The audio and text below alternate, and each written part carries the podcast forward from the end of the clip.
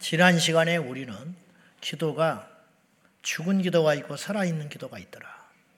그래서 극단적으로 설마 이런 기도를 할까 할 정도로 아주 잘못된 응답받지도 못하고 이런 기도는 할수록 하나님의 진노를 받는 그런 아주 위선적 바리새인의 극단적 기도와 세리의 절절한 애통의 기도를 비교하는 예수님의 본문을 통해서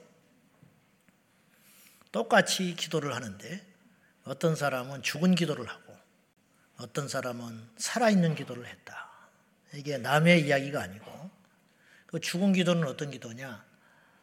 교만한 기도고 애통함이 없는 기도고 형식적인 기도고 공식적인 기도고 자기를 돌아볼 줄 모르는 위선적 기도다. 그렇게 말을 했습니다. 여러분 기억나는지 모르겠지만은 기도는 응답 이상의 가치가 있다고 그랬어요. 그러니까 어떤 문제를 놓고 우리가 기도했지만 내가 원하는 응답을 받지 못했다고 해서 그 기도가 가치가 없는 게 아니에요. 어떤 일이 있어도 우리가 기도를 하면 어떤 일이 일어나느냐면 기도를 잘 몰라도 어설퍼도 기도를 하면 어떤 일이 벌어지냐면 그 기도를 통해서 하나님이 그 사람을 바꿔간다는 거예요. 그러니까 기도하는 사람은 별로 염려 안 해도 돼요. 기도를 안 하는 사람이 위험한 사람이고 문제가 없는 듯하고 세상에서 형통한 것 같고 번듯한 것 같아도 기도를 안 하면 그 고목이 속에 텅 빈 것처럼 결국은 어떤 일이 생기면 퍽 쓰러져 버리고 마는 거예요. 그러나 환란이 있고 어려움이 있고 심지어는 기도를 하는데도 불구하고 상황이 점점 나빠진다 할지라도 포기하지 아니하고 기도를 하는 사람이라면 그 사람은 영적으로 크게 염려할 필요가 없다. 왜냐? 최소 믿음으로 천국은 간다. 최소. 그러니까 기도라는 것은 응답이 목적인 것 같지만 더 기도를 깊이 하면 응답이 목적이 아닐 수도 있는 거예요. 기도하는 것 자체가 능력이고, 기도하는 것 자체가 힘이고, 기도하는 것 자체가 살아있는 성도의 표본이 되는 것이기 때문에 응답 이상의 가치가 있다 이거예요. 그러면 죽은 기도라는 건 뭐냐? 응답을 단순히 못 받는 걸로 끝나는 게 아니라 그런 기도를 드릴수록 더 하나님과 멀어지고 하나님의 책망이 심해지는 바리새인들이 기도할수록 하나님이 화가 나는 거예요. 예수님이 더 진노했어요. 차라리 바리새인들이 기도를 안 하고 그랬더라면 그런데 이런 기도를 감히 했다 이거죠. 나는 저 세리 같지 않아서 감사하더라. 그럼 하나님이 그 기도를 얼마나 역겹게 들었거냐. 마치 어디 가서 일하라고 그랬더니 일을 하다가 좀 하다가 중단하면 그 뒤에 이어서 누가 하면 돼요. 근데 죽은 기도라는 건 어떤 거냐면 죄를 더 쌓는 거야. 가서 우물을 파라 그랬더니 우물을 그 자리에 파다가 중단하면 이어서 파면 된다 이 말이야. 근데 물도 안 나는 곳에다가 엉뚱한 데다가 우물을 파놓으면 그걸 메꿔야 되는 그런 귀찮은 일이 또 생기잖아요. 도움이 전혀 안 되는 거죠. 도움이 되지 않을 뿐만 아니라 다른 사람의 영혼을 실족시키고 더 망하게 하는 그런 위선적이고 잘못된 죽은 기도, 자기만 죽는 게 아니라 다른 사람까지도 죽여버리는 그런 잘못된 기도가 행해지고 있는 예수님 때도 그랬다면 지금은 얼마나 더 많이 그렇겠냐. 그래서 우리가 하나님 앞에 똑같이 예배당에 나와 기도하고 똑같이 철야를 하고 새벽 기도를 하고 또 기도 모임에 참석을 하는데 이 양 시간을 들이고 마음을 들이고 정신을 정성을 들여서 기도를 하는데 죽은 기도를 하면 되겠냐? 살아있는 기도를 하자. 사실은 양질의 살아있는 기도를 많이 드릴 때 그 기도가 가치가 있고 능력이 있는 것이지. 엘리야가 갈멜산에서 기도할 때 그 기도가 결코 길지 않았어요. 5분도 채 안 걸렸어. 주여, 주께서는 내가 하나님의 종인 것과 이스라엘 백성 가운데 살아계신 하나님인 것을 나타내 보여주십시오. 얼마나 간단한 기도입니까? 근데 이 짤막한 기도가 굉장히 강력한 거예요. 그 이유가 뭐냐면 살아있는 기도를 했기 때문에. 살아있는 제대로 된 기도. 물론 그 영적인 내공이라고 하는 것은 엘리야가 기도도 안 하다가 그때 잠깐 했다고 보지는 않아요. 기도가 쌓여 있고 하나님과의 관계가 건강했기 때문에 원하라고 통하는 사람이었으니까 그 짤막한 몇 마디의 기도를 통해서 하나님께서 불을 확 갈매산에 내려줬겠죠. 이게 살아있는 기도의 증거라는 거죠. 우리도 이양지사 그런 기도를 드려야 된다. 기도도 살아있는 기도가 있고 죽은 기도가 있고 신앙도 죽은 신앙이 있고 그래서 죽은 신앙은 잠자는 신앙, 정체된 신앙, 천국 못 가는 신앙. 똑같이 교회를 다니는데 누구는 천국을 가고 누구는 지옥을 간다. 어이없는 일이죠. 음. 똑같이 주님의 일을 했는데 어떤 사람은 하늘에 가서 칭찬을 받고 어떤 사람은 도리어 책망을 받는다. 이런 일들이 일어날 수 있다는 거예요. 얼마든지. 우리 신앙은 살아 있는가? 우리 교회는 살아 있는가? 여론의 믿음은 살아 있는가? 네. 똑같은 설교를 하는데 어떤 설교는 사람을 죽여. 이단 설교. 잘못된 설교. 오염된 설교. 하나님과 멀어지게 만드는 설교. 그러나 생명 있는 살아있는 설교는 세례 요한처럼 회개를 시키고 각성을 시키고 지옥 갈 사람을 건져서 천국 가게 하는 그런 설교가 살아있는 설교겠지요.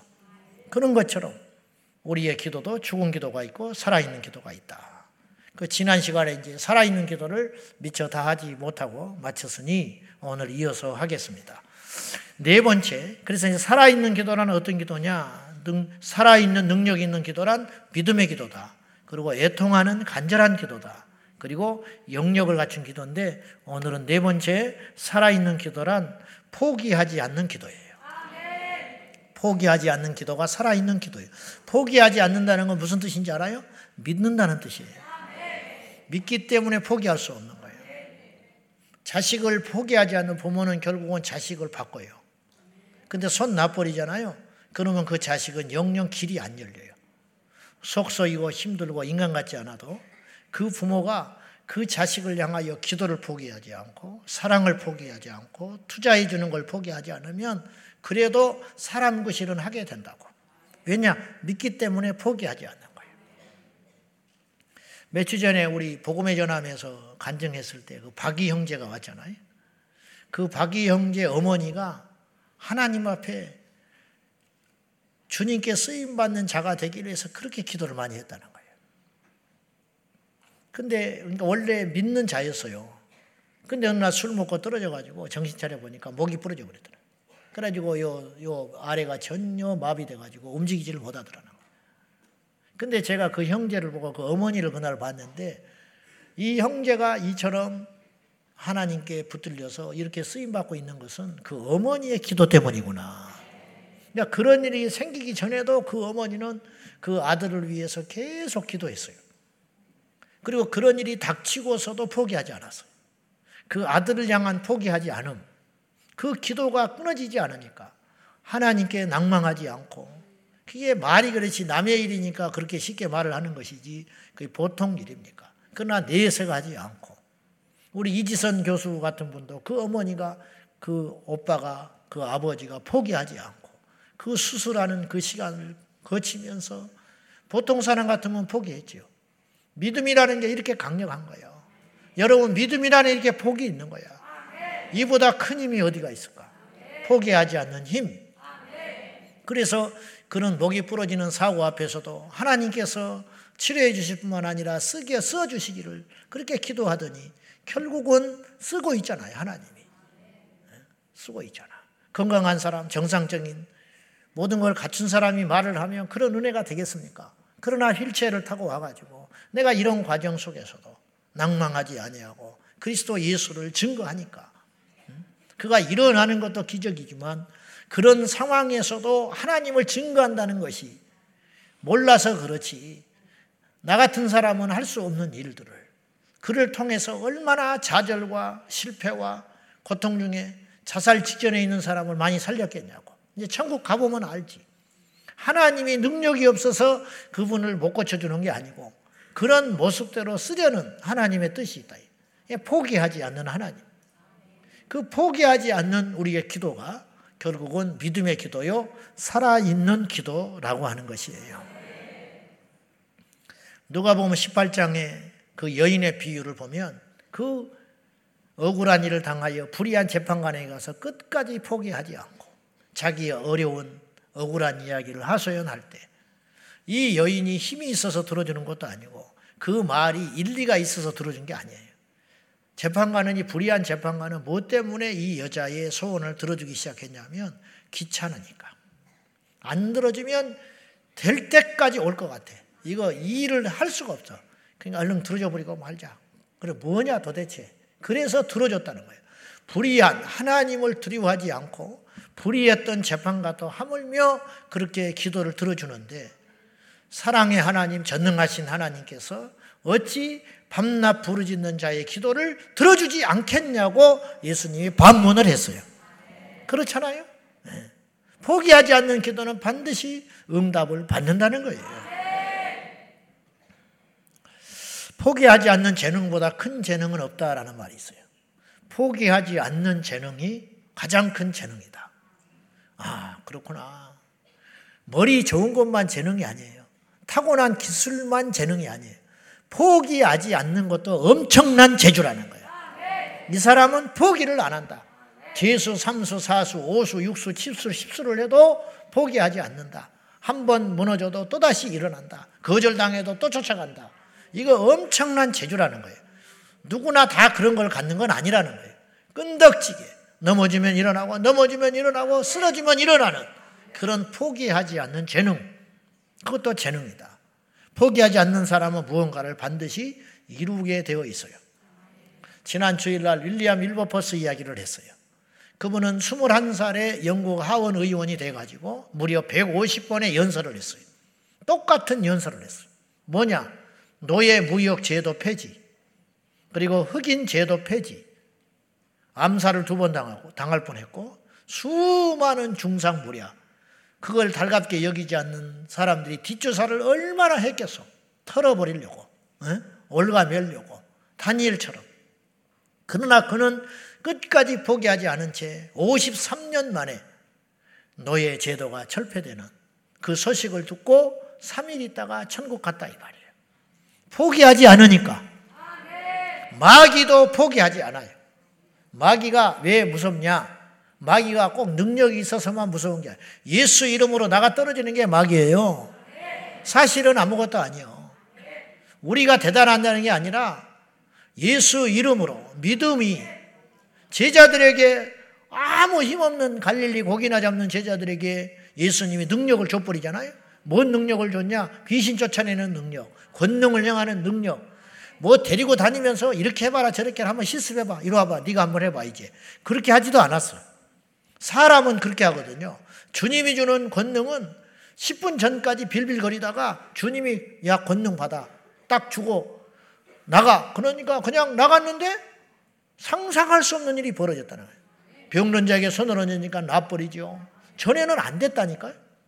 귀신린 자를 들어가니까 벌벌 떨면서 나가 떨어져 버리고 뭐 대단한 뭘 해서 그런 게 아니라 어제까지는 형편없었는데 오늘 갑자기 그런 사람이 돼버린 거예요. 이게 예수님이 주시는 능력이라고요? 이 엄청난 권능이거든요. 주님이 주니까. 그러니까 마귀는 사실은 우리가 믿음만 서 있으면 무시해서도 안 되지만은 두려워할 존재가 전혀 아니에요. 내가 그랬잖아요. 귀신을 왜 무서워하냐고. 하나님을 두려워해야지. 귀신을 무서워해 사람들이. 귀신이 왜 무서워? 하나님이 무섭지. 근데 하나님은 안 무서워해요. 우스운 일이 벌어지고 있는 거예요. 한번 잘 따져봐. 귀신이 무서워요? 하나님 무서워요? 망하는 게 무서워요? 하나님 무서워요? 이 땅에서 사람들이 손가락질하는 게 무서워요? 지옥 가는 게 무서워요? 말할 필요도 없잖아요. 근데 속고 있는 거야, 지금. 사람들이 속고 있다고. 아무튼지 우리가 대단한 영적인 뭐 특별한 40일 금식을 한다든지 뭐 그러지 않아도 믿음만 있으면 우리를 뭐 이렇게 부풀려서 과시하지 않은 게 아니라 정말 온전한 믿음만 있다면 예수의 이름으로 제가 고등학교 1학년 때 귀신을 쫓았어요. 내가 쫓았어요? 주님이 쫓았지. 믿음이 있으니까 예수의 이름으로 나가라. 나가더라고. 손을 얹고 막 방어들 하니까 막 아 뜨거 아 뜨거 하면서 손을 뿌리치려고 그래. 뭐가 뜨거 이게? 아무것도 아니지. 주님이 함께 하시면. 근데 마귀를 무시할 수 없는 특징이 있는데 그건 뭐냐? 마귀는 절대로 포기를 안 한다는 거예요. 그냥 마지막까지 포기하지 않는 자가 이기는 사람이에요. 기도를 드릴 때도 평생을 기도했지만 그러나 한 번 더 기도하는 거. 지금까지 기도했지만 한 번 더 기도하는 거. 이것이 살아있는 기도다 이런 뜻이에요. 누가복음 4장 12절과 13절을 봐요. 다 같이 시작.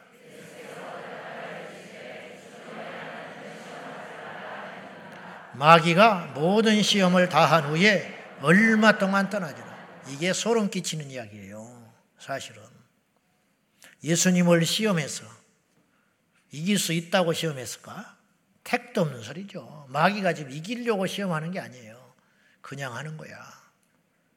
마귀가 영적인 존재인데 예수님을 어떻게 이길 수 있다고 감히 생각이나 했겠어.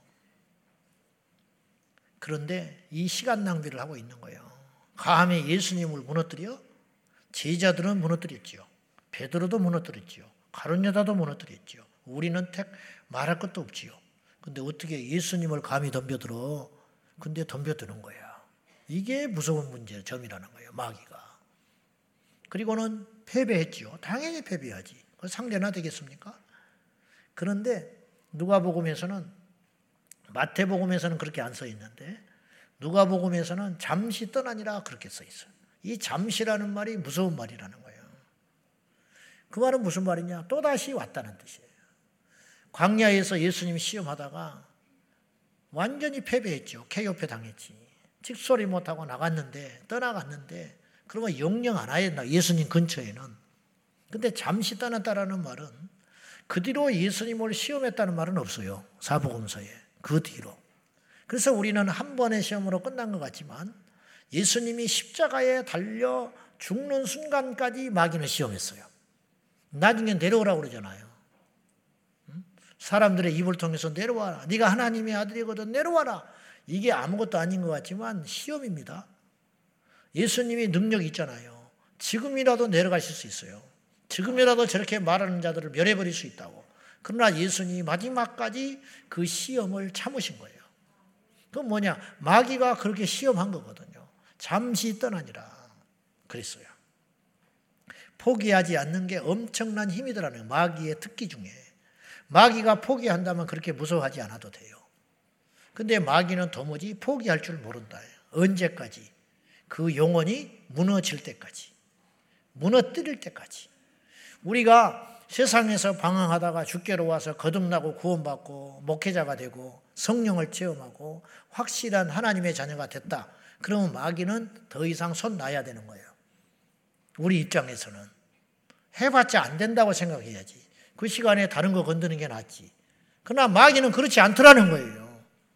강하면 강한 대로, 서 있으면 서 있는 대로, 넘어져 있으면 넘어져 있는 대로, 잘났으면 잘난 대로, 못났으면 못난 대로, 나이가 들면 든 대로, 젊으면 젊은 대로, 여자는 여자대로, 남자는 남자대로, 교회에 있으면 교회 안에 있는 대로, 밖에 있으면 밖에 있는 대로, 마귀는 도무지 포기할 줄도 모르고 지칠 줄도 모르고 그 영혼을 꺾어가지고 지옥에 갈 때까지 그래서 바울은 이 원리를 잘 알고 섰다 하는 자는 넘어질까 조심해라.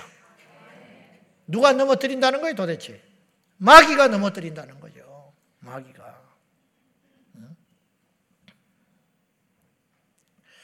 전 세계를 동성애 물결로 채우려고 하는 자들은 결코 포기하는 법이 없어요.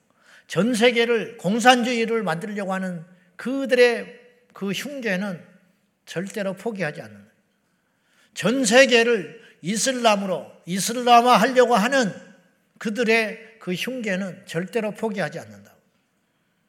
신천지가 14만 4천이 목적이었어요, 원래는. 그래, 그 교리를 앞세워가지고 14만 4천 명만 천국 간다. 구원 받는다. 구원의 인수가 14만 4천이다. 그래서 우리가 진짜다. 그래 14만 4천을 채우자고 막 그랬어요. 그러니까 막 열심히 그들이 미혹해가지고 14만 4천을 채웠네? 넘어가 버렸어. 14만 4천이 넘었어. 그러면 이제 그만해야 되잖아. 그렇지 않아요. 이제 그들의 목표는 또 달라졌어. 뭐냐? 한국에서 제대로 된 종교 대접을 받고 싶은 거야. 그래서 간이 배 밖으로 나와가지고 이제는 시내버스에 광고하지요. 서울역 앞에서 전도하고 있지요. 오히려 정통의 교회들이 전도를 못해 그 사람들 때문에 밀려나고 있는 형국이라 이거예요. 그들이 포기를 안 하니까 이단이다. 2000 코로나 21년에 코로나 20년에 시작됐을 때 대구발 해가지고 신천지가 온 세상에 이미지가 얼마나 나빠졌어요. 그쯤 되면 끝내야 된다고. 근데 버텼어. 그리고 교회들이 모이지도 못하고 이러쿵저러쿵 어쩌고 어떻게 하거나 어떻게 하거나 탄식하고 있을 때 그들은 온라인으로 돌려가지고 온라인을 통하여 전도하고 성경 공부를 해가지고 10만 명 졸업을 해버렸다. 기존 교회는 코로나 때 교세가 줄었어요. 신천지는 늘었어. 이게 뭐냐? 마귀의 전략이라는 거예요. 포기하지 않으니까. 코로나라고 포기 안 해. 이단이라고 한다고 포기하지 않아. 어. 거절당했다고 포기하지 않는다고요. 넘어질 때까지, 올 때까지 정명섭, 텔레비전에서 저렇게 두드려 때리고, 어? 법정에 지금 들어 계리 중이고, 재판 받고 있고, 없어질 것 같죠? 주님 오실 때까지 재임에서 안 없어져요. 이단은 그래요, 항상. 통일교가 지금 없어져, 문선명이 죽었는데도 안 없어지잖아. 그 부인도 곧 죽을 거예요. 재산 싸움 해가지고 엄마하고 아들하고 서로 날리고 으르렁거리고 박대선도 마찬가지. 죽었지만 전도관 아직도 있어. 신앙촌. 형제끼리 재산 싸움 붙어가지고 가관이에요. 그래도 그 욕을 먹고 이건 안 되는 거예요. 도무지. 도덕적으로도 안 되는 거고 상식적으로도 안 되는 거고 합리적이지 않아요. 그러나 뿌리가 뽑히지 않는다. 왜? 그 뒤에 마귀가 있으니까. 이번에 서울시청에서 동성애 키어 축제 불허했습니다.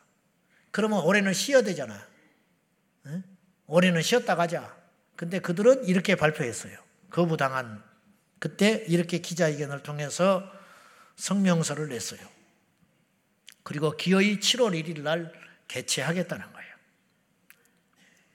그들이 5월 12일 날 거절되자마자 대학생 성소수자들이 신촌에서 불어 규탄 행진을 하면서 다음과 같이 성명서를 발표했어요. 그럼에도 불구하고 우리는 다시 한번 이곳에 나왔다. 뭐 대단한 거라고. 광장을 막아도 국가가 우리의 존재 자체를 외면을 하여도 우리는 여전히 가는 길마다 광장을 만들고 무지갯빛으로 물들이며 나아간다. 우리는 우리의 존재는 숨겨지지 않고 지워지지도 않으며 언제나 굳건히 살아 숨 쉴 것이기 때문이다. 이렇게 외치면서 기어이 올해에도 서울 대로 한복판에서 5만 명이 모여서 행진을 하겠다고 지금 규합을 하고 있어요. 포기 안 해요. 그러니까 예수님 오실 때까지 이 나라가 존재하는 날까지 마지막까지 싸워야 되는데 누가 먼저 지치느냐, 누가 쇠퇴하느냐에 따라서 우리가 밀리면 그들의 천국이 될 것이고 우리가 이 대척점에서 끝까지 포기하지 않고 믿음으로 지켜내면 우리가 어느 날 나이 들어서 죽으면 우리 후대들이 또 지켜내고 지켜내고 지켜내면 38선이 이렇게 대립하듯이 38선이 지금 대립하고 있잖아요. 그러니까 이미 그런 사상과 무리들이 없으면 모르겠는데 이미 세워졌어. 영적인 정권이 세워진 거예요. 그런 이상 이 두 계보는 주님 오실 날까지 어느 한쪽이 손들기 전까지는 대척점에서 싸울 수밖에 없는데 누가 포기하지 않느냐 이 싸움이라는 거지요.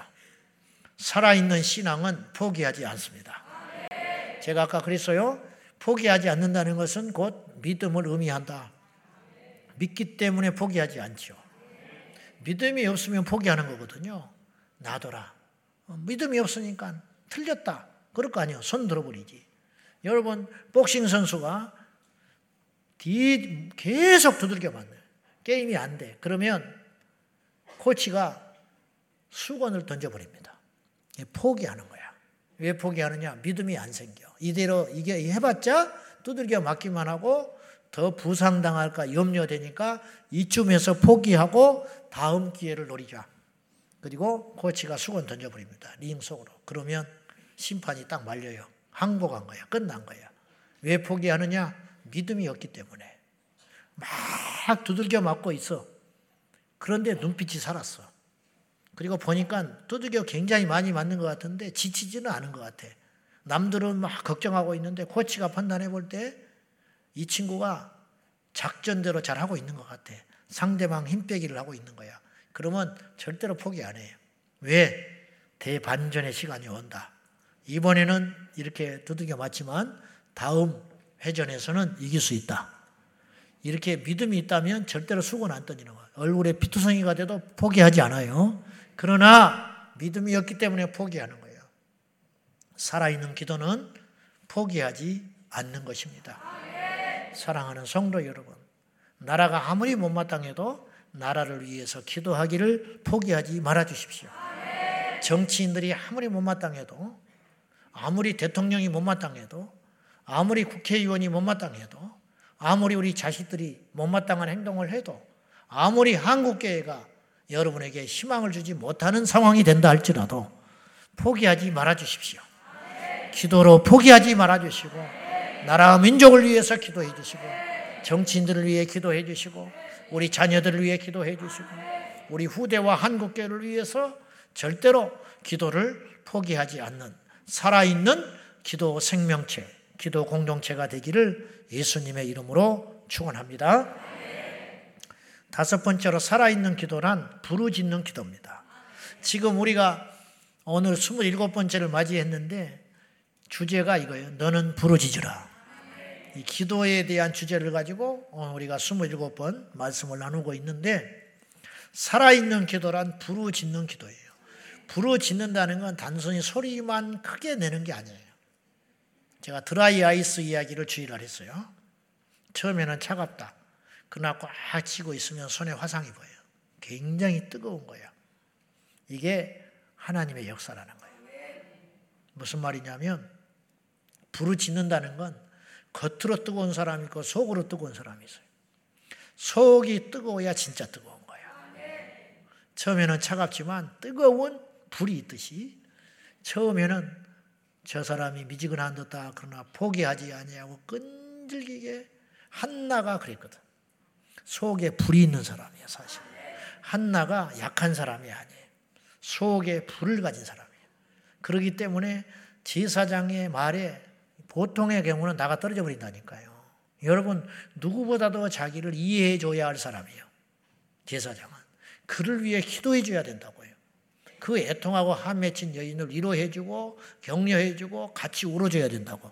그런데 얼마나 아둔하고 분별을 못 하는지 애통하고 기도하고 있는 여인에게 와 가지고 그냥 말이나 말지 왜 대낮부터 술을 먹고 와서 어? 주정을 부리냐고 이게 할 소리요 제사장이 응? 이 말이 되는 소리냐고 보통 쌀 여러분 같으면 견디겠어? 여러분 같으면 견디겠냐고 여러분이 여기서 와서 막 낮에 와서 방언 기도를 하고 있었어 근데 내가 지나가다가 시끄러 죽겠다 여기 전세 냈냐? 그럼 교회 나오겠어? 여러분 같으면? 응? 그 다음에 나를 쳐다볼 수 있겠냐고. 여러분이 제 설교를 들을 수 있겠어요? 들을 수 있겠냐? 물어보는 거야. 대답 좀 해봐. 반어법이 아니고. 들을 수 있겠어? 한 사람 두 명 있네. 그러나 한나는 물러서지 않았다. 왜냐? 그 속에 약해 보이지만 불이 있는 사람이었다. 부르짖는 사람이었어. 그는 끊임없이 하나님께 부르짖고 자기 애통함을 아뢰면서 포기하지 않는 믿음의 사람이었다. 이게 부르짖는 거예요. 이것이 부르짖는 것이다. 자, 부르짖는 말의 기도의 기도의 진정한 의미는 간절한 기도요, 믿음의 기도요, 포기하지 않는 기도를 의미하는 거예요. 그러니까 우리는 언제 부르짖어야 되냐? 첫째, 환란 날에 부르짖어야 돼. 환란 날. 시편 50편 15절 다 같이 시작. 환란 날에 나를 부르라. 내가 너를 건지리니 내가 나를 영화롭게 하리로다. 환란 날에 여러 가지 케이스가 있어요. 환란 날에 주저앉은 사람, 환란 날에 원망하는 사람, 환란 날에 낙심하는 사람. 그러나 환란 날에 부르짖는 사람이 있다. 여러분, 우리에게 무엇이 실제로 도움이 되냐 이 말이에요. 무엇이 우리에게 남냐 이거예요. 여러분들 절대로 포기하지 말고 저를 포함하여 우리 모두가 환란이 온다 할 때 부르짖는 저와 여러분 되기를 예수님의 이름으로 축원합니다. 환란 날에 낙심하지 말고 성질 내지 말고 환란 날에 원망하지 말고 하나님께 부르짖으라. 신앙의 하수는 환란 날에 원망과 낙심, 주저앉음. 그러나 신앙의 고수는 하나님께 더 나아갑니다. 성경 속의 기적의 주인공들, 응답받았던 주인공들은 하나같이 환란 날에 하나님을 찾았어요. 성경에는 기도 응답받은 사람, 믿음의 용사들만 주로 나오잖아요. 그러니까 이런 사람들이 다인 것 같지만 주저앉은 사람은 더 많았을 거라고. 안 그렇겠습니까? 음. 주저앉아 버린 사람은 더 많았어. 배교자는 더 많았을 거라고. 순교자들만 나오니까 다 순교한 것 같지만 순교한 사람보다 배교자가 더 많았겠지요. 마지막까지 믿음을 지킨 사람들의 이야기가 주이기 때문에 다 그럴 것 같지만 중간에 포기한 사람은 더 많았을 것 아닙니까? 환란이 왔을 때 부르짖어 응답받은 사람들의 이야기가 대부분 나와 있기 때문에 우리에게 교훈을 주기 위해서 너희도 그렇게 되기를 원해서 그러나 환란이 오고 어려움이 올 때 주저앉아 버리고 낙심된 사람은 훨씬 더 많았을 것이다 이 말이에요. 훨씬 더 많았을 것이다. 우리도 마찬가지. 다니엘은 환란의 날에도 포기하지 아니하고 하루에 세 번씩 하나님께 전해하던 대로 더 기도했다. 남의 말이니까 쉬워. 얼마든지 타협할 수 있어요. 나이도 고령이지요. 30일만 참으면 되지요. 그동안 숱하게 기도해 왔지요. 또 원망도 할 수 있어요. 하나님, 내가 뭘 잘못했어? 이건 아니잖아요. 내가 부정을 저질렀습니까? 내가 지혜를 졌습니까? 하나님께 기도한 죄밖에 없는데 이 숨통은 터주셔야지요. 이걸 못하게 하면 어떻게 합니까? 그럴 수 있잖아. 그러나 다니엘은 그렇게 마음, 먹지 않았다는 거예요. 그런 상황에서라도 포기하지 아니하고 전에 하던 대로 예상하게 하나님께 부르짖어 기도했다는 거예요. 결코 쉬운 일이 아니에요. 음.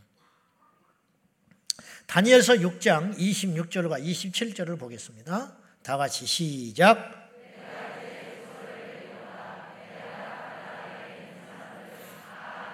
하나님 앞에서 떨며 두려워할지니 그는 살아계시는 하나님이시요 영원히 변하지 않으시리시며 그의 나라는 멸망하지 아니할 것이며 그의 권세는 무궁할 것이며 그는 구원도 하시며 건져내기도 하시며 하늘에서든지 땅에서든지 이적과 기사를 행하시는 이로서 다니엘을 구원하여 사자 입에서 벗어나게 하셨습니다 하였더라.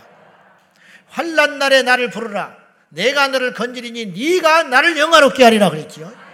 다니엘이 환란 날에 부르짖으니 결국 그를 사자굴에 던졌던 그 정적들 앞에서 왕이 선포하기를 이 말을 다니엘이 하고 있는 게 아니에요. 다니엘이 말하면 그렇게 게 없는 거야. 다리오 왕이 말하기를 다니엘을 봐라. 하나님이 살아계시다. 그가 믿는 신을 봐라. 사자 입에서 건져주시고 곤경에서 건져주시고 대적들을 물리치시는 이제부터 저 신은 살아계신 참신이다. 환란 날에 부르짖으니 하나님께서 그 부르짖는 자의 기도를 들어주시고 그를 통하여 하나님이 영광을 받으시게 된다 이거예요. 지치지 말고 포기하지 말고 우리 인생에 환란이 온다 할지라도 어차피 하나님 앞에 우리 가야 할 인생이니까 아멘. 절대로 낙심하지 마세요. 환란 날에 포기하지 마세요. 어떤 일이 있어도 세상 사람도 환란 당해요. 우리만 환란 당하는 거 아니야. 세상 일도 어려워요. 예수 믿는 것만 어려운 게 아니야. 근데 똑같은 고생을 하는데 예수님 안에서 고생하면 복된 것이지요. 그래 안 그래요? 세상살이 자체가 힘들다니까. 우리가 세상에 있어 봤잖아. 그런데 세상에서 지치고 힘들고, 근데 그들은 답이 없잖아. 우리 옛날에 세상에서 어려움을 당할 때 답이 없었잖아. 환란이 왔는데 주저앉아 있는 것밖에, 술 마시는 것밖에, 쓰러져 자는 것밖에, 낙심하는 것밖에 없었잖아. 근데 우리에게는 이제 하나님이 계시잖아. 환란 날에 부르짖으라. 답이 생겼다는 게 얼마나 큰 복이에요. 문제가 어려운 게 아니에요. 문제가 똑같이 어려운데 어떤 사람은 문제를 만났지만 답을 쓸 수 있는 능력이 있으면 그 문제는 문제가 아닌 거예요. 그러나 아무리 쉬운 문제도 답이 없으면 주저앉아 버리고 마는 거야. 우리에게는 하나님이 계시고 그 하나님이 우리에게 하는 말이 환란 날에 나를 찾으라. 그러면 내가 너를 건져 줄 거야. 어디에서? 환란에서, 시련에서, 어려운 지경에서 내가 너를 건지면 사람들이 너를 통하여 내게 영광을 돌리게 될 거야. 요셉이 그랬지요. 다니엘이 그랬지요. 다윗이 그랬지요. 바울이 그랬지요. 예수님의 제자들이 그랬지요. 우리 믿음의 선배들이 다 그 길을 간 거예요. 우리도 마찬가지. 우리 성도님 중에서도 이 정도면 무너져야 돼. 이 정도면 포기해야 돼. 그러나 그 환란과 어려움 가운데서도 포기하지 않고 여호와를 바라고 기도했더니 주변 사람들이 나중에 뭐라고 그래요? 네가 믿는 하나님은 있는 것 같다 그런다. 자존심이 아직 교회는 안 나오지만 고백한다니까. 믿지 않는 형제들이 너는 다르다 그런다고. 나는 그때 되면 포기했을 거라는 거야. 나는 그때 되면 끝냈을 거라는 거야. 근데 너는 버티고 버티더니 어찌 얼굴이 이렇게 밝냐? 어? 이게 어디서 오는 힘이냐? 환란 날에 하나님을 찾고 부르짖으니까 주님께서 우리와 함께 하시는 능력이다 이 말이에요. 응답도 응답이지만 그것 자체가 능력이 되는 줄로 믿습니다. 두 번째 답답할 때 사방이 막혀 있을 때 적이 진쳤을 때 부르짖어야 돼요. 자, 에레미야서 33장 3절이에요. 이게 이제 우리 큰 주제의 말씀인데 시작. 내가 알지 못하는 그거 은밀한 일을 내게 보이리라. 부르짖으면 하나님이 답이 되어 주신다. 내가 응답하겠다. 그리고 네가 알지도 못하고 생각지도 못한 방법으로 너를 내가 인도할 거야. 천마산 기도원이라고 있어요. 마석에 가면 그 산 위에 지금은 이제 기도원 시대가 자꾸 저물어 가서 안타까운데 마가다락방이나 이런 데밖에 안 남았어요. 모이질 않아요. 근데 어쨌든 그런 상황이어서 다시 한번 대부흥의 날이 와야 됩니다. 기도원마다 산마다 기도하는 그런 역사가 일어나야 되는데 예. 우리 청년들이 언제 산기도 간다고 그랬는데 오늘인가 다음 주인가 간다고 그랬는데 자꾸 가서 졸더라도 가서 어? 그냥 눈 뜨고 두리번 두리번 하더라도 가라 이 말이에요. 평생에 한 번은 산기도는 하고 천국 가봐야지. 권사가 돼가지고 철야 기도를 한 번도 안 나고 하나님 앞에 가면 무슨 할 말이 있겠어. 내가 정지하자는 게 아니라 그래 안 그래. 이 땅에 예수를 믿는데 어떻게 철야를 한 번도 안 해보고 천국을 가냐고. 어? 떻게 노방전도를 한 번도 안 하고 천국을 가냐고. 응? 어떻게 생각해요? 이게 정상이요? 이게 제대로 된 상황이요 지금? 응? 이건 아니잖아. 이거는. 근데 그런 사람이 수두룩해. 그런 사람이. 차례 한 번도 안 해온 권사들이 수두룩해. 금식 한 번 안 해본 신학생들이 수두룩해. 기도원도 한 번 안 가본 장로님들이 수두룩하다고. 부끄러운 줄 알아야지. 그래 하나님 앞에 가서 무슨 말을 하려고 그래? 무슨 말을 하려고 그러냐고. 우리 그렇게 살지 말자고. 우리 그렇게 믿으면 안 된다니까요. 아무튼 그 천마산 기도원이 다른 이름이 동도교회 기도원이에요. 근데 그 동독에 이제 돌아가신 돌아가셨을 거예요. 그 최훈 목사님이 생전에 목회하실 때 어떤 권사님이 그 산을 교회에다가 내놨어요. 기도원을 해보라고. 근데 기도원을 이제 지어야 되는 거예요. 갔는데 기도원을 지으려면 뭐가 있어야 하는지 알아요? 전기 그거야 돈 주면 끌어와요. 길 닦는 거 그것도 돈 주면 허가 내고 길 닦을 수 있어요. 근데 물은 못 만드는 거예요. 물. 물이 없으면 못 해봐. 그래서 이게 물을 이제 팔아서 시추를 해봐야 되는데 그 천마산이 돌산이에요. 그리고 꼭대기야. 근데 거기서 이제 구멍을 뚫어가지고 물을 음, 얻으려고 어? 거기에 파이프를 박아서 계속 하는데 이 날이 부러져 버리는 거예요. 아무리 파고 내려가도 물이 안 나와. 그래가지고 이 목사님이 답답하니까 응답은 받았어. 하나님 분명히 이곳에 기도원처를 준 건 맞는 것인데 기도를 하면 그 확신은 드는데 포기는 못해. 근데 업자들이 와가지고 해를 넣으려고 가버리는 거야. 며칠 일하고. 그냥 기 연장이 다 나가 떨어져 버리니까. 물이 나와야 이게 하지. 열이 계속 물은 안 나오고 암석을 파 내려가니까 기계가 응? 그 비용보다 더 들어버리니까 손 들고 나가버리는 거예요. 다 업자들이 나가 떨어져 버려. 사정을 해도 나가 못 한다는 거예요 여기서. 응? 그래 그런 일이 계속 반복되니까 어떻게 해야 돼? 그때는 부르짖어야지. 환란 날에 부르짖으라.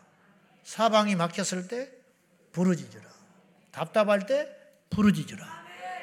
그래서 이분이 그 터, 그 기도원 그 터에서 이제 답답하니까 막 하나님께 부르짖어 기도를 한 거예요.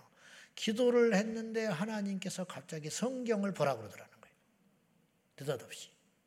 그래서 성경을 딱 펼쳤는데 욥기서 8장 11절이 나왔어요. 한번 봐요. 다 같이. 시작. 갈대가 물 없는 데서 크게 자라겠는데. 이 말씀이 눈에 딱 들어왔는데 주변에 보니까 자기가 갈대밭에 앉아 있는 거예요. 자기가. 물론 산꼭대기에 갈대가 난다고 해서 그 밑에 물이 난다고는 보장 못하지. 근데 이걸 자기는 당신은 하나님이 주시는 사인이라고 믿었어요. 그래서 무릎을 치고 일어나 가지고 그 업자에게 다시 사정을 했어. 앞으로 3일만 더 팔아. 내가 책임질게. 3일을 더 깊이 파고 내려가서 물이 안 나오면 내가 그때 포기하마. 근데 이틀째 물이 팡 터져버렸다. 환란 날에 부르짖었더니 주께서 응답해 주셨고 비밀을 보여주셨고 길을 가르쳐 주시더라 이 말. 사방이 막혔을 때 뭐하라고요? 부르짖으라. 원망하지 맙시다. 포기하지 맙시다. 주저앉아 있지 마세요. 주저앉아서 답이 될 것 같으면 백날 주저앉아 침대 갖다 줄게. 침대. 원망해서 될 것 같으면 맨날 원망만 하고 앉아 있으면 돼. 그러나 안 된다 이 말이에요. 왜 어리석은 짓을 하냐 이 말이에요. 이양지사. 하나님 앞에 믿음으로 우리가 이 자리에 있는데 왜 사방이 막혔다고 하늘이 떠 있는데 하늘이 터졌잖아요. 할렐루야. 하늘이 터졌는데 하늘에 계신 하나님께 부르짖을 때 우리의 기도가 화살처럼 날아가서 응답에 빠르게 일어나게 될 줄로 믿습니다. 음. 부활한 예수님 승천하시고 남은 제자들은 하나밖에 할 게 없었어요. 주님은 가셨지. 약속만 툭 던져주고 내게서 들은 바 아버지께서 약속하신 것을 기다려라. 제자들은 할 것이 기도밖에 없었어요. 흩어지지 말라니까 흩어지지 않고 부활을 목격한 제자들 그러나 힘이 없었어요. 성령 받기 전이기 때문에 분명히 믿음은 있지만 불이 없어. 그러니까 힘이 없지요. 그러나 이들은 순전히 자기의 의지와 힘으로 포기하지 않고 부르짖기 시작했어요. 그때 부르짖는 기도와 성령 받고 부르짖는 기도는 나는 다를 것이라고 생각해. 그때는 자기 힘으로 캬 부르짖는 거야. 이건 엄청나게 힘든 시간이었을 거라고. 그러나 포기하지 않고 제자들이 흩어지지 않고 약속의 말씀을 부여잡고 사방이 막혔으니까 결국은 할 것도 없어요. 고향으로 돌아가자니 어떤 일이 닥칠지 몰라. 밖에 싸돌아 다니도 자기 선생 예수님이 십자가에 죽으셨고 승천해서 올라가 버리셨으니 누구도 지켜줄 자도 없고 유대 사이에도 이단으로 찍혀서 가지도 못하고 로마 사람들에게는 반역자로 찍혀서 반란군으로 반란자로 찍혀가지고 어떻게 살아갈 수도 없어. 답은 아무것도 없어요. 결국 그들에게는 남아있는 건 이거 하나밖에 없어요. 하늘을 보고 부르짖는 것밖에 없었어요. 그런데 상상할 수 없는 능력이 임한 거예요. 하늘을 보고 부르짖었을 적에 우리 주님이 답이 되어 주시고 역사가 일어나고 최고의 것을 주셨는데 성령이 오신 것이에요. 다 게임이 끝나버린 거예요. 성령이 오셔서 그들과 함께 영원히 떠나지 아니하시고 오늘 우리 가운데 함께하고 계십니다. 불 받으면 되는 거예요. 능력 받으면 되는 거예요. 믿음이 생기면 되는 거잖아요. 하나님이 비밀을 가르쳐 주면 되는 거잖아요. 하나님이 대안이 되어신다는데 어떻게? 하나님이 답이 되어 주신다는데 어떻게? 너는 부르짖으라. 내가 내게 응답하겠고 네가 알지 못하는 그거 놀라운 비밀을 내게 보이리라. 하나님이 대책이 되어 주신다. 부르짖어 포기하지 말고 우리 하나님께 마지막까지 내 목소리가 안 나오는 그 순간까지 부르짖는 저와 여러분 되기를 예수님의 이름으로 축원합니다. 삼각산에 갔을 때 내가 들은 간증을 이야기했잖아요. 눈은 하늘에서 쉴새 없이 떠자는데 거기에 옛날이니까 부각터널도 없고 실패한 사람들 움막 치고 사는데 목회에 실패한 목사님들 부도난 집사들 오갈 데 없는 사람들 서너 명이 모여가지고 계속 산에 가서 기도만 하는 거야. 어느 날 눈이 억수같이 오는데 산으로 기도하자고 그랬더니 열이 펄펄 끓는 나이 많은 목사님 목회 실패해가지고 그 자리에 같이 있었는데 내가 그분 옛날에 내가 봤어요. 그 상각산에 갔을 때 키가 조그맣고 이제 연세 드셨었는데 그때 이제 실패해서 젊은 날에 목회 실패해가지고 오갈 데 없어지니까 흩어져 버리고 거기 와서 할 게 없으니까 와서 기도밖에 할 게 없는 거예요. 근데 그분이 제일 어른이었는데 그 중에 그날 고열이 와가지고 열이 펄펄 끊고 누워서 있으니까 그 중에 니도되는 훗날에 목회하는 그 집사님이 계셨어요. 강경화가 낳는 차경철 목사님. 그분이 산에 가자고 그러니까 못 간다고 그랬어. 막 열이 이렇게 펄펄 끓으니까. 그러니까 이분이 가다 죽더라도 가자고 그랬어. 기어서 가다가 죽더라도 기도하다가 죽으면 당신 천국 간다. 그러니까 젊은 사람이 그렇게 말하니까 집사가 목사한테 그렇게 말하니까 이 사람이 자존심 상해. 열딱지가 확 나가지고 일어나 버렸어. 믿음으로 일어난 게 아니라 열딱지가 나가지고 일어나가지고 더러워서 가자. 그러면 내가 가서 뒤지더라도 간다. 그 산에 올라갔어. 산에 올라가면 열이 막 펄펄 끓고 어? 그 눈을 맞으면서 산에 5길 올라간 거야. 어? 올라가서 그 산꼭대기에 올라서 자기가 기도한 자리에 앉아가지고 무릎을 꿇고 막 기도하는 처음에는 열이 나서 기도했다네. 내가 이, 이 모양이 돼가지고 이 젊은 집사한테 이런 소리나 듣고 얼마나 자존심 상하겠어. 기도하라고 목사님 기도하라고 뭐하고 올라가다가 죽으면 숨겨지 죽더라도 올라가자고 하니까 얼마나 자존심 상하겠어. 그 소리를 듣고 화가 나고 신세가 철량하고 답답하니까 막 하나님께 부르짖어 기도했다는 거예요. 열이 나서.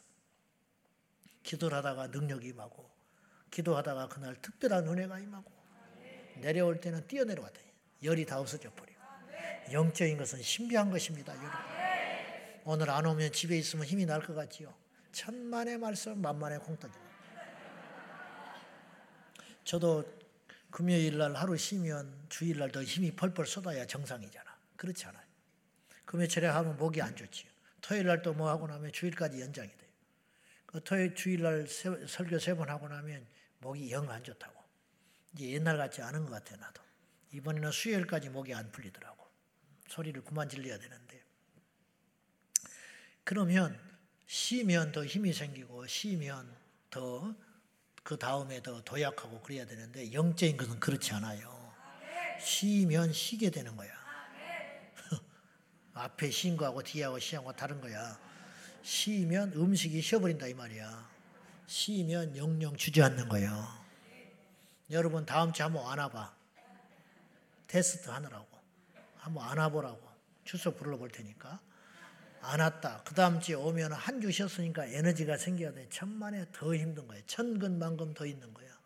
영적인 원리를 잘 깨달아서 죽으나 사나 죽게 붙어 있는 지혜로운 저와 여러분 되셔야 돼. 살람은 부르짖어 기도해라.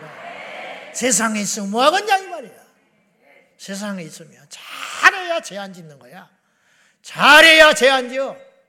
세상에서. 까딱하면 죄 짓는 것이고 그러나 죽게 나오면 최고로 못돼도 천국은 간다니까. 예수님이 좋은 걸 어떻게 해? 주님이 함께하는 걸 어떡하냐고. 이 맛을 알았는데 어떡하냐고. 누가 지금 시켜서 왔어요? 추석 부르니까 왔어요. 웃기고 있네. 우리가 추석 부러서 올 수준이 아니지. 좋아서 온 것이지.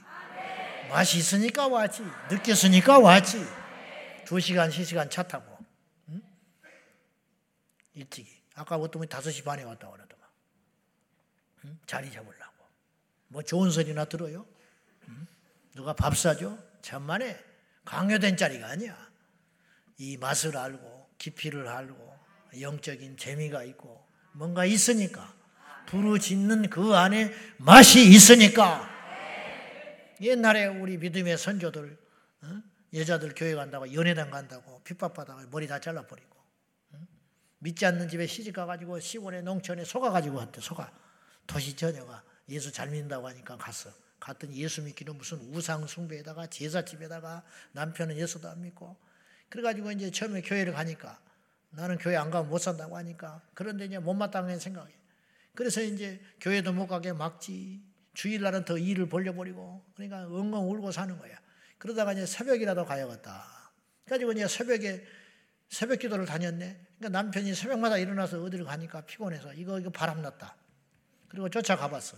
가봤더니 교회당을 가더라는 거야. 그래야 다시 돌아가지. 그 다음 날은 옷을 다 숨겨버렸대. 부인 옷을. 그 전날 잘 때. 그랬더니 일어나가지고 여지없이 새벽에 개종 그 옛날엔 그 음? 자명 정도 없는데 일어나더라네. 교회 종소리를 듣고 일어나도 이거 단단히 미쳤구나 이 여자가. 자는 척하고 이제 남편이 보고 있는데 단단히 미쳤어. 그걸 보니까 옷이 없거든. 옷을 다 개가지고 자기 발 밑에다가 탁 발 개고 이불 속에다 감춰놨더니 옷이 입고 갈 옷이 없으니까 막 어쩔 줄 몰라 하더래. 가만히 보니까 쌤통 잘했다. 오늘은 안 가겠지. 그때 시시 둘러보니 이불을 뚫뚫 말더니 가버리더라는 거야. 와 이거 미쳐버리겠다는 거야. 미쳐도 보통 미친 여자가 아니구나. 완전히 교회에 미쳐버렸구나. 이불을 말아가지고 어? 부끄러운지도 모르고 예도양을 쫓아가더라니. 그래서 이놈의 여자가 도대체 미쳤다 하고는 이제 쫓아가가지고 교회는 겁이 나서 못 들어가겠더래. 그런데 옆에 창가에 대고 기도를 들어보니까 그런 자기를 위해서 기도하고 있더래. 남편을 위해 기도하고 시부모 기도하고 구원받기를 위해 기도하고 장수하기를 위해 기도하고 잘되기를 기도하고 장가 못 가고 있는 자기 남동생을 위해 기도하고 옆에 듣고 있다가 눈물을 펑펑 쏟아버렸더래 남편이. 그래 강박한 그 남편이 녹아졌다는 거예요. 응? 머리를 깎아도 교회를 가고 수갑을 채워도 가고 신발을 감춰놔도 가고 막을 길이 없다. 이게 도대체 누가 시켜서 한 일이냐. 이게 그 안에 의미가 있고 뜻이 있고 길이 보였으니까 예수를 만났으니까 그렇게 간다. 나는 부러지주라. 하나님이 우리의 답이 될 줄로 믿습니다. 마지막으로 홍해 앞에서 부르짖어야 돼. 홍해 앞에서. 출애굽기 14장 10절 다 같이 시작. 바로가 가까이 올 때에 이스라엘 자손이 눈을 들어 본즉 애굽 사람들이 자기들 뒤에 이른지라 이스라엘 자손이 심히 두려워하여 여호와께 부르짖고 홍해 앞에서 무슨 답이 있어요? 결과론적으로 홍해가 갈라졌으니까 와 이렇게 이런 일이 일어나는구나 그러지. 이스라엘 백성들이 광야에서 하늘에서 만나가 내리니까 와 하나님 이렇게 먹여 주셨구나 그러지. 이런 일이 없었으면 상상이나 하겠어? 응? 우리가 상상이나 하겠냐고. 홍해가 갈라져 놓으니까 와 하나님이 그런 일을 행하셨어 할렐루야 그러지. 우리가 홍해 앞에 선 이스라엘 백성들이 그 수백만 명의 어린아이까지 아녀자들까지 수백만 명 중에 한 명이라도 홍해가 갈라질 걸 생각이 난 사람이 있었겠냐고. 없었어요. 기껏 생각하는 게 뭐냐? 누가 배나 좀 보내주든지, 어? 뒤에 쫓아오는 애굽 사람들이 어떻게 우리 안에 안 닿든지, 뭐 이 정도 생각하지. 무슨 홍해가 갈라질 걸 생각이 나겠냐고. 그러나 하나님은 그런 일도 하신다 이 말. 나사로가 죽었어요. 예수님이 장례 치르고 죽은 지 나흘이 됐을 때 가셨어요. 이미 시체는 부패되어서 냄새나기 시작했어요. 그때 이미. 마르다가 쫓아나오더니 예수님께 이렇게 말해요. 1단계, 예수님이 계셨으면 내 오라버리가 죽지 않았겠습니다. 이것도 믿음이야. 그래, 안 그래? 예수님이 우리와 함께 있었으면 우리 오빠가 안 죽었을 거예요. 이것도 대단한 믿음이라고. 그러자 주님이 이렇게 말했어요. 네 오라비가 다시 살리라. 그때 2단계 마르다가 이렇게 이야기를 해. 마지막 날에는 내 오라비가 다시 살아날 걸 믿나이다.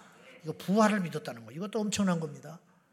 마르다가 부활을 믿는 것하고 그때 당시 우리가 지금 부활을 믿는 건 달라요. 왜냐? 부활 이전이잖아. 예수님이 부활하기 이전이기 때문에 부활한다는 걸 믿는다는 게 부활한 예수님을 믿는 우리하고는 질이 다르다고 지금. 그는 훨씬 더 믿기가 어려운 거예요. 이해되지요? 두 번째 이 고백을 한 거예요. 여기 계셨으면 내 오라비가 죽지 않았을 것입니다. 마지막 날에는 우리 오라비가 살아날 걸 믿지요. 당연히 살아납니다. 이것도 절대 작은 믿음이 아니라니까. 지금 이 시대를 사는 그리스도인 중에도 부활을 안 믿는 사람이 수두룩해요. 이 중에도 있을걸? 말을 안 해서 믿는 척하고 앉아 있어서 그렇지. 아이고 믿음 있는 척하고 앉아 있는 거 보면 아이고 참 어느 때는 가증스러워.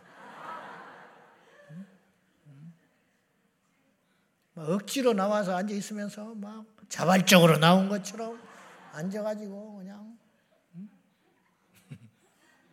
너무 무시하는 것 같으네. 그럴 리 없지요. 사람은 자기 수준에서 생각을 하니까 내가 내가 그 수준밖에 안 되는 사람이라 마지막 날에는 부활할 줄을 믿나이다. 엄청난 믿음이라. 그런데 주님은 그 시간에 부활시켜 버렸어. 홍해가 가르려 주듯이 이처럼 홍해 앞에서 기도하면 하나님이 상상할 수 없는 방법으로 한번 따라해봐요. 나에게도, 그런 일이, 일어난다니까.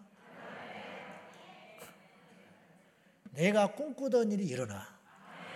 나에게도 그런 일이 일어난다. 야, 내 새끼도 저렇게 방언하고 철야에 와서 부르짖고 기도하면 얼마나 좋을까. 몇 년 전에 그렇게 꿈을 꾼 사람들이 있었어.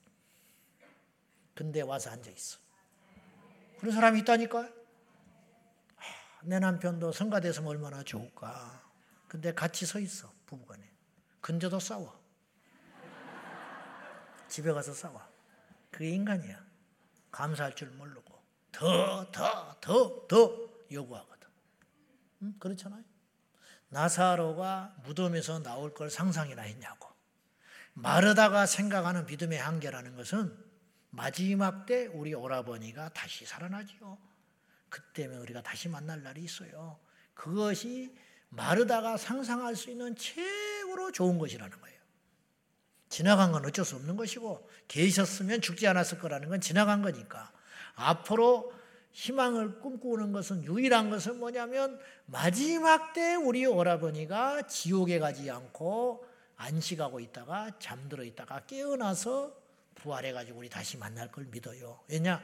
이것에 대한 지식이 있었던 것 같아요. 마르다가. 예수님이 평소 이것을 말씀하신 거죠. 그 말씀을 딱 붙들고 그 믿음을 갖고 있었다 이 말이야. 이것도 놀라운 믿음이라. 근데 주님은 항상 그렇듯이 우리가 생각하고 꿈꾸는 것보다 더 좋은 걸 준비하시는 주님. 당자가 집 나갔다가 집으로 돌아왔어요. 아버지 앞에 혼만 안 나면 좋겠다 이거야. 혼만 안 나면 돼. 그잖아요? 그냥 나 받아주기만 해도 감사덕지야. 그래서 어지간하면 안 올라고 그랬어. 어지간하면. 근데 답이 없는 거야. 온 땅에 기근이 들어서 돼지가 먹는 구정물을 마시다가 아버지가 생각이 났어. 그래도 아버지 집이 있다. 내가 문정박대를 당하더라도 가봐야겠다. 그 정도로 조심히 들어왔는데 아버지는 맨발로 벗고 나와서 옷을 입히고 금가락지를 갖다 끼워주면서 잃었던 내 아들이 들어왔다고 잔치를 열어주시는 아버지이다. 우리가 하나님께 홍해 앞에서 기도하면 부르짖어 기도하면 우리가 상상할 수 있는 것보다 더 귀한 것으로 인도하시는 하나님. 그 하나님이 우리 아버지가 되시다. 다니엘의 세 친구가 불 속에 들어갔습니다. 우리가 지나놓고 보니까 그런 거라니까요. 그 당시 만약에 우리가 그 현장에 있을 때 가장 최고의 믿음은 어떤 믿음이냐면 불이 꺼져버리는 거야. 그죠? 다니엘이 들어갔을 때 불이 꺼져버리는 거야. 근데 어떤 일이 벌어졌느냐? 불은 살아 있었지만 다니엘과 그 친구들은 타지 않았다. 이게 하나님이 하시는 일이라는 우리가 상상하는 일이 있어요. 지금 이 상황에서 최상은 이것이다 이거야. 이거. 이 정도. 죽지만 않으면 돼. 길거리 가서 나앉지만 않으면 돼. 근데 하나님은 그렇지 않아. 1년 있다가 이게, 이게 좋아지면 돼. 그러나 주님은 내일 이루어 주시고, 하나님은 다시 일으켜 세워 주시는. 상상할 수 없는 하나님. 내가 기도하는 것보다 항상 더 크게 응답하시는 하나님. 그 찬송 있잖아요. 내가 기도하는 것보다 더욱 응답하실 하나님. 그 하나님.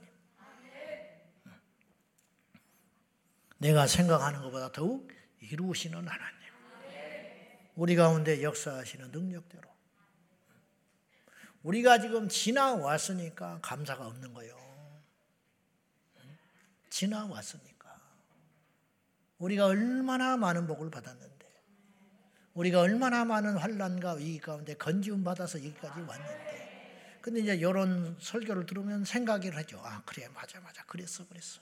내가 병상에 누워 있었어. 내가 작년에 죽을 뻔했잖아. 작년에. 난 병원에 입원을 처음 해봤어요. 겁이 없었어. 그러니까 무슨 말이냐면 내가 그렇게 위험한지 몰랐어. 어떻게 되겠지 그러고 있었어 사실은. 믿음이 아니라 근데 가서 보니까 장난이 아니더라고. 입원해 보니까 3일을 독방에 중환자실에 누워가지고 있는데 아 이게 장난이 아니야. 가지고 막 사진을 찍고 막 보여주고 이렇게 하는데 50% 25% 먹었다고 그러지. 며칠만 지나면 어떻게 될지 몰랐다 그러지. 그냥 그런가 보다 그랬지. 그래서 몸에 근육이 다 빠져버리고 손발이 다 흐느흐느해져가지고 그때 내가 이런 생각을 했어요. 내가 다시 걸어 다닐 수 있을까? 그 생각을 했어요. 진짜. 처음에 하루 이틀은. 내가 다시 등산하는 날이 올 수 있을까? 내가 다시 호수공원을 이렇게 걸어갈 수 있을까? 그런 생각을 했다니까. 근데 지금은 더 건강해졌어. 하나님이 그렇게 해주신 거. 여러분이 염려해주고 기도해줘서 아직도 할 일이 있어서 그렇겠지만은 아무튼지 우리가 항상 생각하는 것보다 더 좋은 걸 준비하시는 하나님. 우리가 상상할 수 있는 것보다 더 큰 걸 예비하시는 하나님. 그 하나님이 주시는 것들을 내가 소유하기 위해서는 뭘 해야 된다? 부르짖으라. 홍해 앞에서 부러지면 홍해가 갈라지고 사자 굴 속에 들어가서 부러지면 들어가면 사자 입이 봉해지고 불 속에 들어갔을 때 부러지면 불이 꺼지는 것이 아니라 불 속에서도 머리털 하나 상하지 않게 하시는 하나님.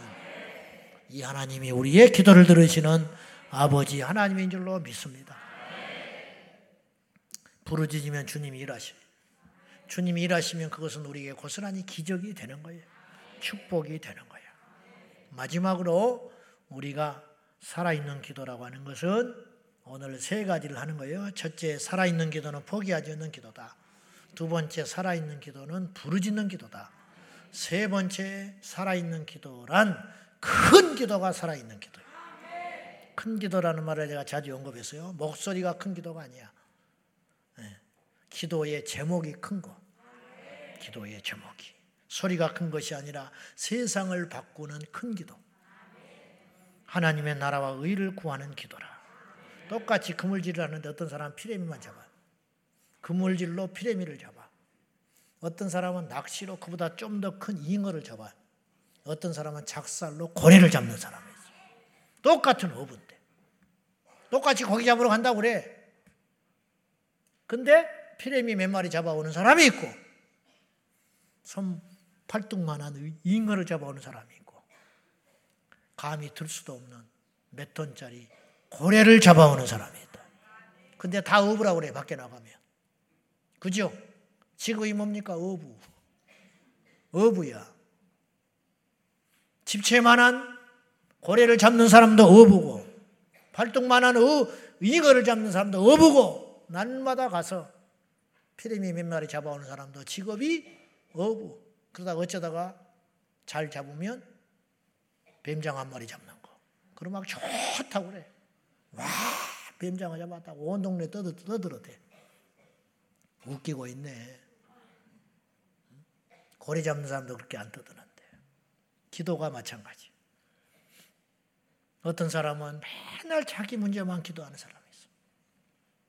어떤 사람은 이웃의 구원을 위해 기도하는 사람. 제가 이렇게 비유를 들었는데 쓰레기를 버리는 사람이 있어. 쓰레기를 밟고 지나가는 사람이 있어. 쓰레기를 줍는 사람이 있어. 큰 기도를 하는 사람은 누구냐?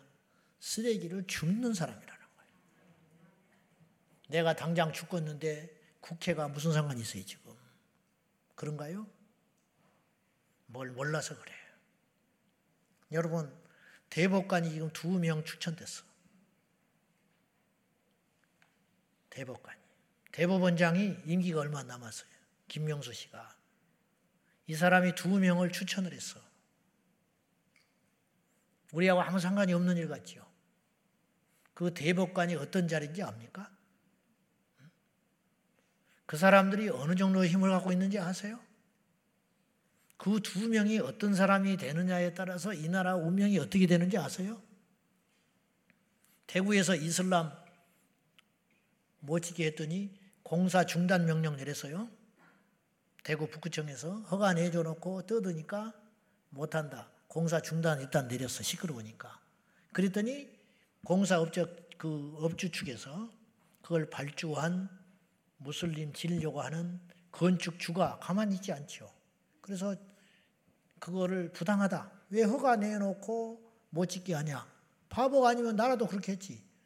아니 허가 내줄 때는 언제고 공사를 중단시키냐? 그거 당연히 다시 재판 걸겠지.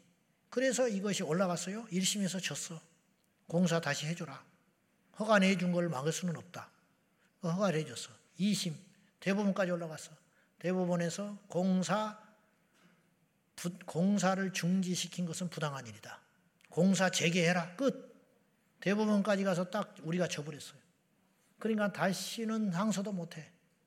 그런데 만약에 하나 대법원 대법관 중에 정신이 제대로 바뀐 사람이 가만히 따져보는 거예요. 그래. 공사를 중단시킨 것은 부당한 일이지. 그렇게 보이지. 그렇잖아. 이유 없이 그 사람들이 반대한다고 공사를 중단시킨 것은 어이없는 일이지. 그러나 애초에 이 건물을 짓게 하는 것 자체가 문제가 있다. 이렇게 접근을 합리적으로 했다면 공사 중단의 문제가 아니고 이것은 허가를 내준 것 자체가 위법사항이 있으니 애초부터 다시 시작해라고 정신이 제대로 박힌 법관이 탕탕탕 해줬으면 이 나라가 바뀌는 거예요. 우리가 가서 대구까지 쫓아갈 일도 없다고. 우리가 몰라서 그렇지 이런 일들이 우리가 무심코 지내는 사이에 어마어마한 일들이 법정에서, 교육청에서, 여의도 국회에서 우리 관심도 없어요. 그냥 뭐 그런가 보다. 뭐 생활 동반자법 뭐야? 뭐 그냥 뭐 그런가 보다. 막 넘어가는 거야. 그래 놓고 어느 날 우리에게 무슨 일이 생겨. 우리 아이가 어떤 일이 생겨. 내가 어디 이사 갈 때 무슨 일이 생겨.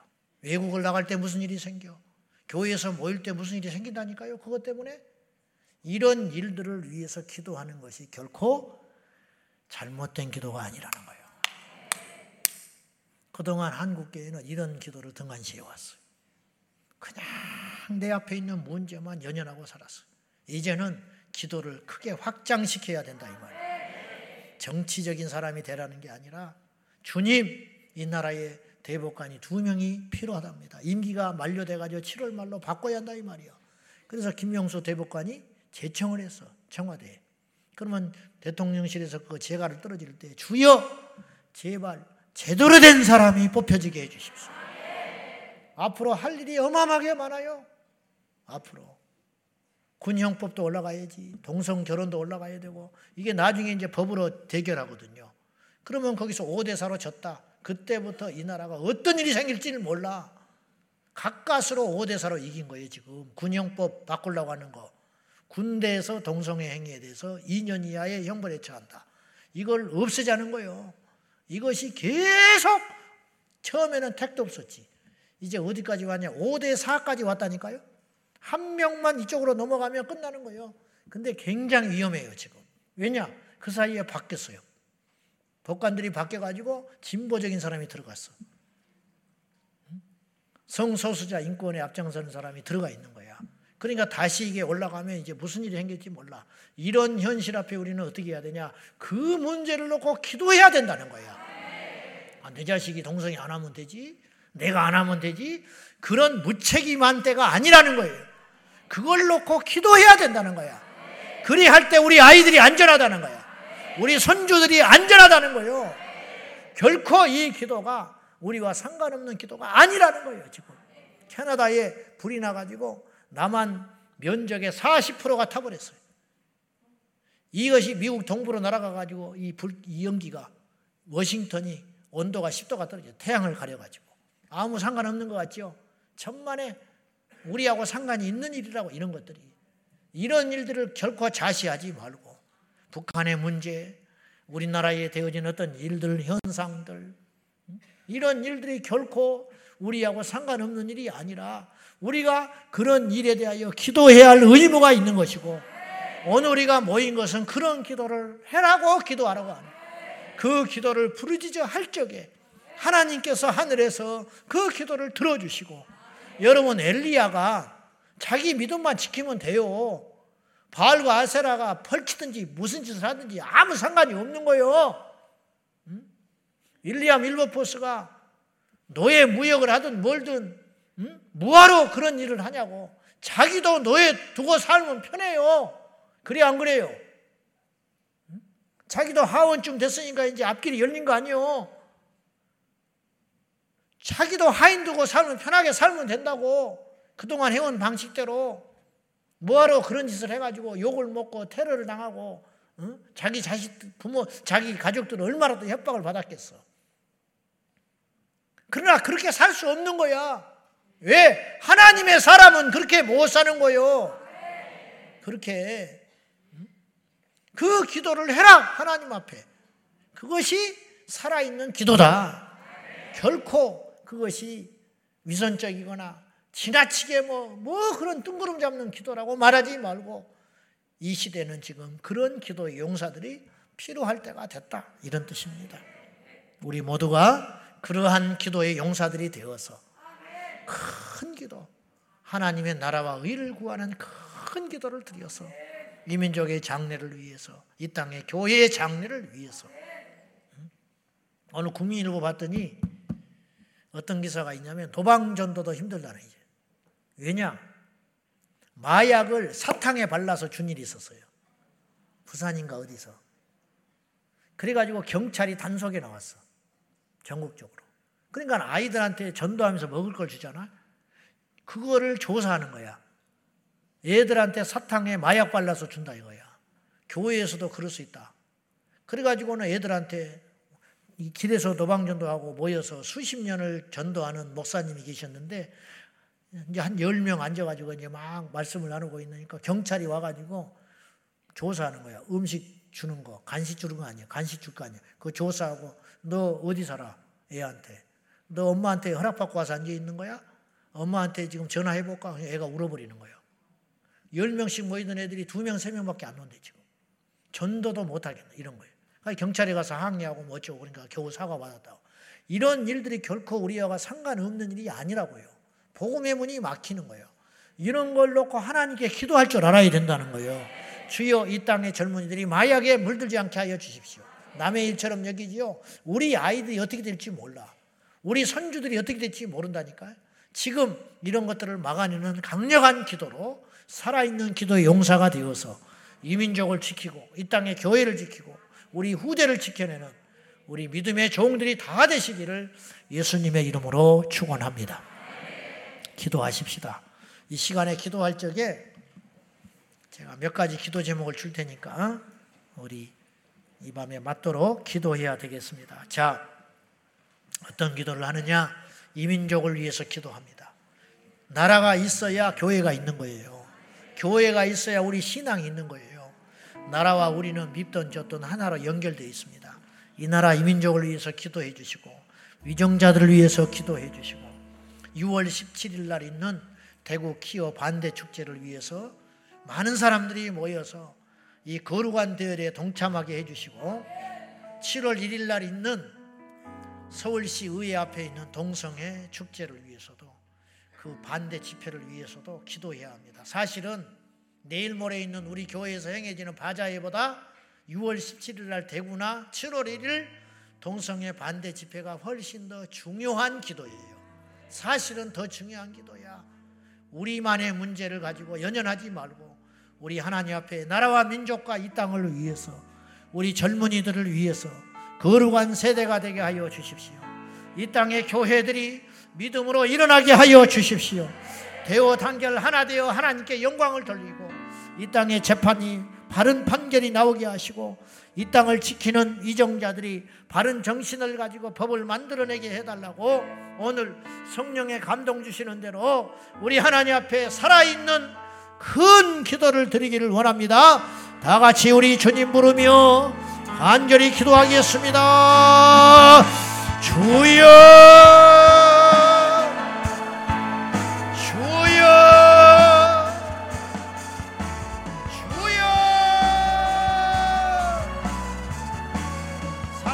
하나님 아버지 이 나라 이 민족을 굽어 살펴주시고 불쌍히 여겨주시고 이 땅의 위정자들과 나라를 지키는 자들이 한 마음으로 애국, 애족, 애민할 수 있도록 도와주셔서.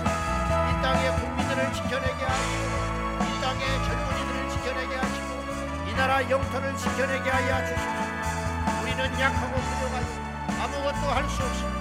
여호와께서는 능치 못할 일이 없습니다. 부족한 우리를 불쌍히 여겨주시고 예수님의 생명과 능력으로 우리를 인도하여 주시옵소서. 하나님 아버지 언제까지입니까?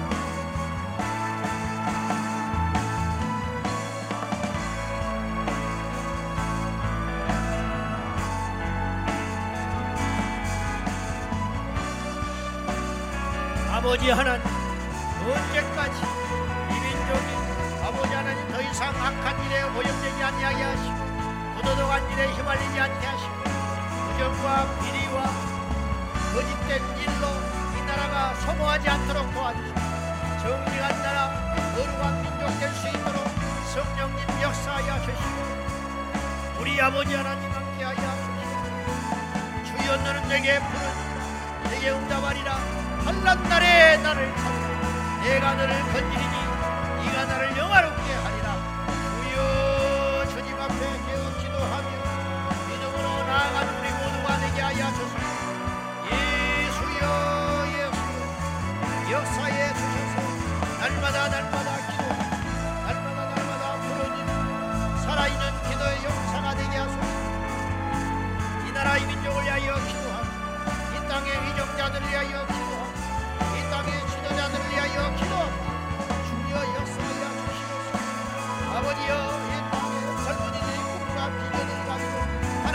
나아갈 수 있도록 도와주시고 예수의 이름으로 전진할 수 있도록 주님 너는 내게 부르짖으라 말씀하시는 것이 하나님께 부르짖어 나아갑니다 이 땅을 살려주십시오. 이 땅을 고쳐주십시오. 이 땅을 회복시켜 주십시오. 이기적인 신앙이 아니라 이 민족을 위하여 기도하는 신앙인들이 되게 하여 주시고 나와 이웃을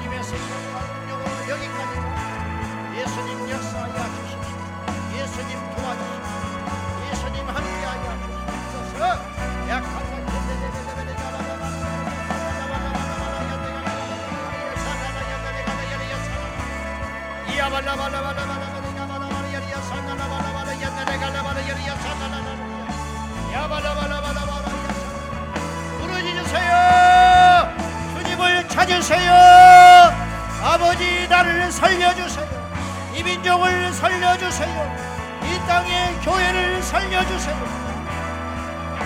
우리 자녀들을 살려주세요 예비하는 세대 거룩한 세대 신실한 세대 되게 하여 주시고 기도하는 세대가 되게 하여 주시옵소서 야레 야레 야레 야레 야레 야레 야레 야레 야레 너는